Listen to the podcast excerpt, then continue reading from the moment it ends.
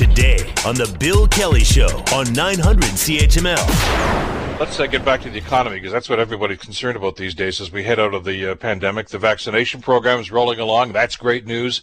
But what about jobs and what about job creation? Well, uh, according to the latest figures, the economy added 259,000 jobs in February, uh, far exceeding economic predictions. Don Kelly has the details. Economists had forecast a gain of just 75,000 jobs last month. The February gains have almost wiped out the pandemic lockdown related losses in December and January. Statistics Canada reports the unemployment rate fell to 8.2%, which is the lowest it's been since last March. The gains now leave the country 599,100 jobs short of where they were in February of last year, or 3.1% below pre pandemic levels. Don Kelly, The Canadian Press. So when you put that in perspective as to where we were pre-pandemic and now, it just shows you what kind of an impact this thing has had on the economy. So where are we heading and how quickly are we getting there?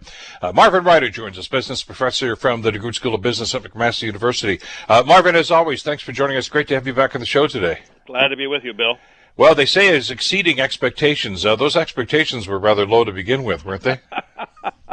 well, yes. In fairness, uh, I didn't even think there'd be 75,000 jobs added in February. Most of the major provinces in Canada were still in lockdown. Now, this data was gathered right around Valentine's Day. Uh, many things have opened since Valentine's Day, but that week was not a good week. And I was actually more worried the other way around. I thought the unemployment rate would likely go up, and could we keep it under 10%? So, this again is a, another sign that the economy is bouncing back uh, fairly quickly. The only thing that's really holding us back now are three sectors of our economy that's travel, tourism, and hospitality. None of those sectors are back close to where they were pre pandemic. And if we want to get this number from 8.2% back to where it was pre pandemic, so in January, February of, Mar- of 2020, unemployment was more like 5.6%, 5.5%. If we want to get it from 8.2 down there, we've got to get those three sectors reopened and functioning. All right, to to bridge that gap, though, uh, do we just open the doors again to the businesses that aren't open yet, uh, and and that's going to look after itself, or, or, or, do we have to roll our sleeves up and try to to get creative here? well, I think creativity is necessary in part because we can't just open the doors just yet. Uh, uh, I would love to to see Air Canada be able to go back to a full flight schedule. Air Canada has canceled 90%, 90, 90% of their flights so far, and there's no sign of that changing. We just saw news on the weekend that Air Transat, uh, that's more of the charter carrier, has extended its uh, lack of flights from April 30th to June 30th because they just don't see us getting enough people vaccinated fast enough. They don't think travel is going to happen until we can get those uh, vaccines in people's arms. So that's really our challenge. I think we have to be creative, but it's not a, a business creativity we need. It really is about a massive increase in the rate of vaccination and then asking the hard question once you've been vaccinated, can you can I allow you to travel? And if the answer is yes, what documentation am I going to need to present? To allow me to travel. Bill, just another quick example. The border between Canada and the United States, at least if you're driving, is still closed, closed till March 21st. I'm expecting any day this week to hear that that's been extended to April 21st. And so when you say to our federal government, okay, uh, I understand, you know, it's not safe to travel, um, when will it be safe to travel? Or what are the conditions necessary to reopen the border? People stare at you. They've got a blank notion. They don't actually know what are the criteria we need to reopen the border. And if we want to get back to a fully functioning economy, we've got to get the flow of people going again. Well, that's it, and and that's frustrated me for the last year as well. In other words, what are you guys looking for? What's the, the bar that we have to exceed here to say, okay, it's it's safe now, we can start doing this? Uh, because it's, as you said, Marvin, it's it's a border crossing or closing. It's not really a border closing because I can get on a plane at Pearson and go down south, uh, but I can't drive across the border at, in, in, Niagara Falls or Fort Erie. That it seems somewhat, uh, I guess, like a double standard, but it's the way it is, and it's not going to change, I guess, anytime soon right now. Uh, but you raise another interesting point point too. Even when they do uh, say, okay, it's it's safe to get back on a plane and we're going to open the borders up, uh, there's talk about vaccination passports and all sorts of other things that are going on here right now that could which could be contributing factors in this. Well, uh, you know, here's again a simple example. Um, suppose you drove to the border right now and said to the nice people there, "Oh, I can go in the United States. I've been vaccinated." And they say, "Oh, oh, am I just supposed to trust you when you say that?" We know, unfortunately, that people um much like they some people, not all, but some people said, "Oh, I'm not allowed to wear masks. I have a medical condition." Well, do I just trust you when you say that? Uh, again, the consequences of the pandemic are such that I think we need to have some level of documentation, but we've never had one of these in recent memory. In other parts of the world, you needed to be vaccinated, let's say, for malaria, or you had to be vaccinated for special diseases in that area. They you could always bring documentation, but that was the exception now it's probably going to be some kind of a rule, and and we just we don't know what that is. Well, and it's going to cause a big fear when it ha- finally happens too, because those that don't have those documentations or just refuse to get vaccines or whatever the case might be, uh, are they denied access to to travel? I mean, I, you know, that's that's a debate that they're going to have to have, and it's a political decision and a medical decision, but it's certainly going to have an impact on the recovery, because as you said, that's one area that uh, has really been hurt, and we feel that, Marvin, here in Southern Ontario, uh, and not just in Niagara Falls, but I know you know the city of Hamilton, city of Toronto, for that matter, rely on U.S. tourists coming here in the summertime is spending a lot of their money, and that's not happening and may not happen this summer.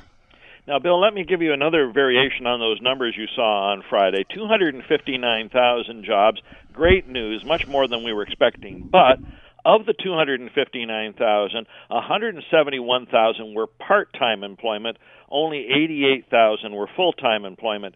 And again, I guarantee you, as we reopen, uh, yes, we're giving you some shifts, we're giving you some hours of work, but we're not back to full capacity. So, again, take a restaurant as an example. Okay, bravo, you've opened, but you can only have so many people in your restaurant at one time and all the different conditions. So, uh, we need to get uh, those new sectors open, and for the sectors who are open, we need to get going closer to full capacity, and, and we're not there yet. And maybe one other little note about these: most of the jobs that Canada added were in Ontario, 100,000 in Ontario, 113,000 in Quebec. Together, that's 213 of 259. So that's really important. Those two economies, Ontario and Quebec, account for 60% of Canada's G, uh, gross domestic product or GDP. So we're really thrilled to see those gains. Again, the question is going to be can we sustain them for another month or two? Uh, and, and my worry is I'm talking to you right now. You saw the headline in today's paper. You know, the, the numbers since we've reopened have started to go in the wrong direction again. Uh, it was in March and April of 2020 that we locked down. Uh, this is middle of March. Are we potentially heading to a second, a third lockdown, a third wave? I'm I'm hoping no. But again, what I would say to anybody listening is you, you just can't you can't assume that we're on the right side of this just yet. If we aren't careful, we may trigger yet another round of lockdown. Uh, as uh, we've been talking about in past discussions about this, uh, we we have to include in here the, the demographic breakdown here, uh, which I think is significant here. The shortfall is much higher. There's employment shortfall. Uh, young workers at 10.2 percent unemployment rate, and young women between ages 15 and 24 are impacted by this. Uh, as we've talked about, Marvin, some people have dubbed this the she session because of the impact it's had on women in the workforce. Yes, well, several groups. So, uh, first, hourly workers have been hit more by the pandemic than uh, salaried workers. Uh, younger workers have been hit more than older workers. Uh, women, and that's again, I, I don't mean to sound stereotypical, but that's the role. Women are really the primary caregiver. So, if children are sent home or have to learn from home, uh, who's going to stay home and work with the kids? And you know, eight times out of ten, it's going to be women doing that. And so we haven't got them back uh, also, new Canadians, uh, Canadians who've arrived here in the last 10 years. Oftentimes, as a new Canadian, uh, you know, you're working jobs that that uh, uh, are more hourly, are not necessarily the most prestigious of jobs, and those too have been shut down through all of this. So we haven't got everybody back to where we're going. But again, I'm a light a candle rather than curse the darkness kind of guy everything's moving in the right direction. I just need to see it continue moving, and that's why the budget that you're going to see on March 24th from the province. And the federal budget, whenever we see that, probably more likely closer to the end of April, I think they're still going to be talking about supports needed in the economy to keep keep businesses healthy, get them back to normal whenever that might happen to be. I'm thinking now it's the third and fourth quarters of this year maybe starting on July 1st that we can start getting closer to normalcy. But right at the moment, we're still in that transitionary period how do you target those groups, though, if you want to offer specific help to them? And I, don't want to make the assumption, by the way, you talked about the tourism and, and hospitality industries, and uh, that I don't know that that makes up the bulk of, of those numbers that we've just talked about here, and, and whether uh, and I'm not naive enough to think, well, it's going to look after itself as soon as the doors open, because as you and I know, a lot of those doors aren't going to open again, and, and that's you know they're going to be leaving people behind, uh, which which uh, begs the question, what do we do about this? And and you know you get into the realm of things like retraining. Maybe you're not going to go back to the job that you had pre-pandemic, and that's that's a difficult choice for a lot of people. Yes. So so let me start first with the government policy side of this. Um, in 2020, we saw a lot of what I'll call broad brush programs. So CERB or the Canadian Emergency Wage Subsidy or the Rental Assistance Program that were really uh, just trying to help everybody and anybody they could possibly put into the tent. I think the days of those programs have passed, and I think the challenge facing both the province and the federal government are going to be much more targeted, sector specific programs and to your question, you know, what is needed, let's say, to get the um, tourism sector back on its feet? What is needed to get uh, the arts sectors back on their feet? You know, we haven't been able to go and enjoy uh, uh, an opera or a, uh, a philharmonic concert. Uh, we haven't been able to listen to country music or what have you live. How do we get those things back started? So I think what's taking the time is that uh, it's fairly easy to develop a broad brush program but when you need targeted sector specific programs, you need a little more consultation, a little more planning, and that's what we're going to see this year. There are many sectors that have come back. But the other question, Bill, is what does the post pandemic normal look like? Um, you know, uh, I don't. Again, I don't want to be stereotypical, but there are a number of people in Hamilton who don't actually work here. They live here, but many of them were commuters who would hop onto a GO train in the morning and, and work into Toronto, or a GO bus and work in Toronto. Of course, they were sent home. Uh, don't don't come into Toronto, work from home. Well, they kind of have grown used to this now. Look, I don't have to get up at 5:30 in the morning. I can get up at 7:30. I, I don't have an hour and a half commute in and an hour and a half commute back. I'm not buying stuff on the way like a Starbucks coffee or a, a, a quick eat, a quick bite to eat. I can go to my own kitchen. And when the time comes and we say, okay, the pandemic has passed, come on back to work, will people want to go back to work? And, and what we don't know at this point is, will the future of work be more home based? Will people spend, say, over a five day work week, spend three days at home and two days in the office? What does that also mean in terms of office rentals? Now, I, I'm, I, I don't want to get everyone all scared and uh, frightened, but we've never locked something down for this length of time, and it would be naive to think that when we say, come on back, that everyone wants to go back to where we were before. Now that they've had a taste of a different lifestyle, I think many people want to try to keep it. Isn't that going to go both ways, though? I mean, some of the companies themselves are simply going to say, you know what, this is costing us a lot less money, and hey, get, here's a shock: they're just as productive. In some cases, I'm hearing even more productive working from home than they would be in the office environment. So there's there's going to be some pretty heavy duty discussions about what's going to happen going forward. I would think.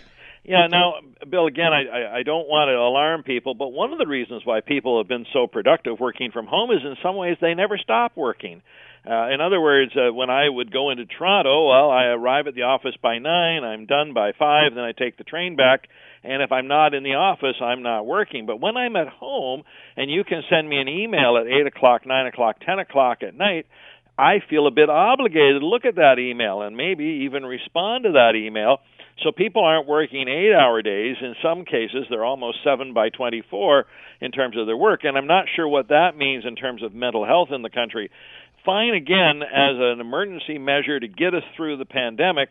But if this is going to become the new normal, we may need new rules around working environments. For instance, you know, shut down your computer on Saturday and Sunday. No one should expect you to respond when you're not on the clock. But um, it's just uh, too early to figure that all out. But you're absolutely right. Businesses are looking at this as well as the employees.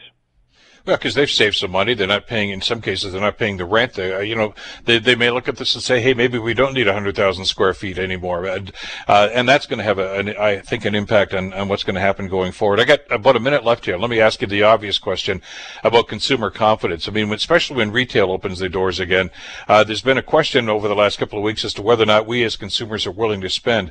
I, I got to figure, Marvin, judging by the lineups I see at Winners and Costco and everything, we're ready, willing, and able.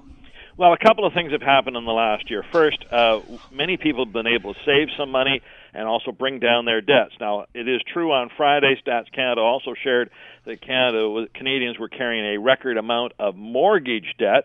So some people have jumped into the housing market, but many other people have been able to put some money aside. And I think again, when you give them the all clear, items that they felt they wanted to buy, maybe a new refrigerator or some new clothes or new shoes, what have you, they'll want to go out there and spend. The question also is going to be will they spend it in bricks and mortar stores in your neighborhoods or are they going to go online? I'm again, I'm not clear, but I do think there's a social aspect to shopping and when we give people the all clear, I think many of them will return to their stores. Well, time will tell. Always great to get your perspective, Marvin. Thanks so much for this today. Glad to be with you, Bill. Marvin Ryder, of course, from the DeGroote School of Business at McMaster University. The Bill Kelly Show, weekdays from 9 to noon on 900 CHML.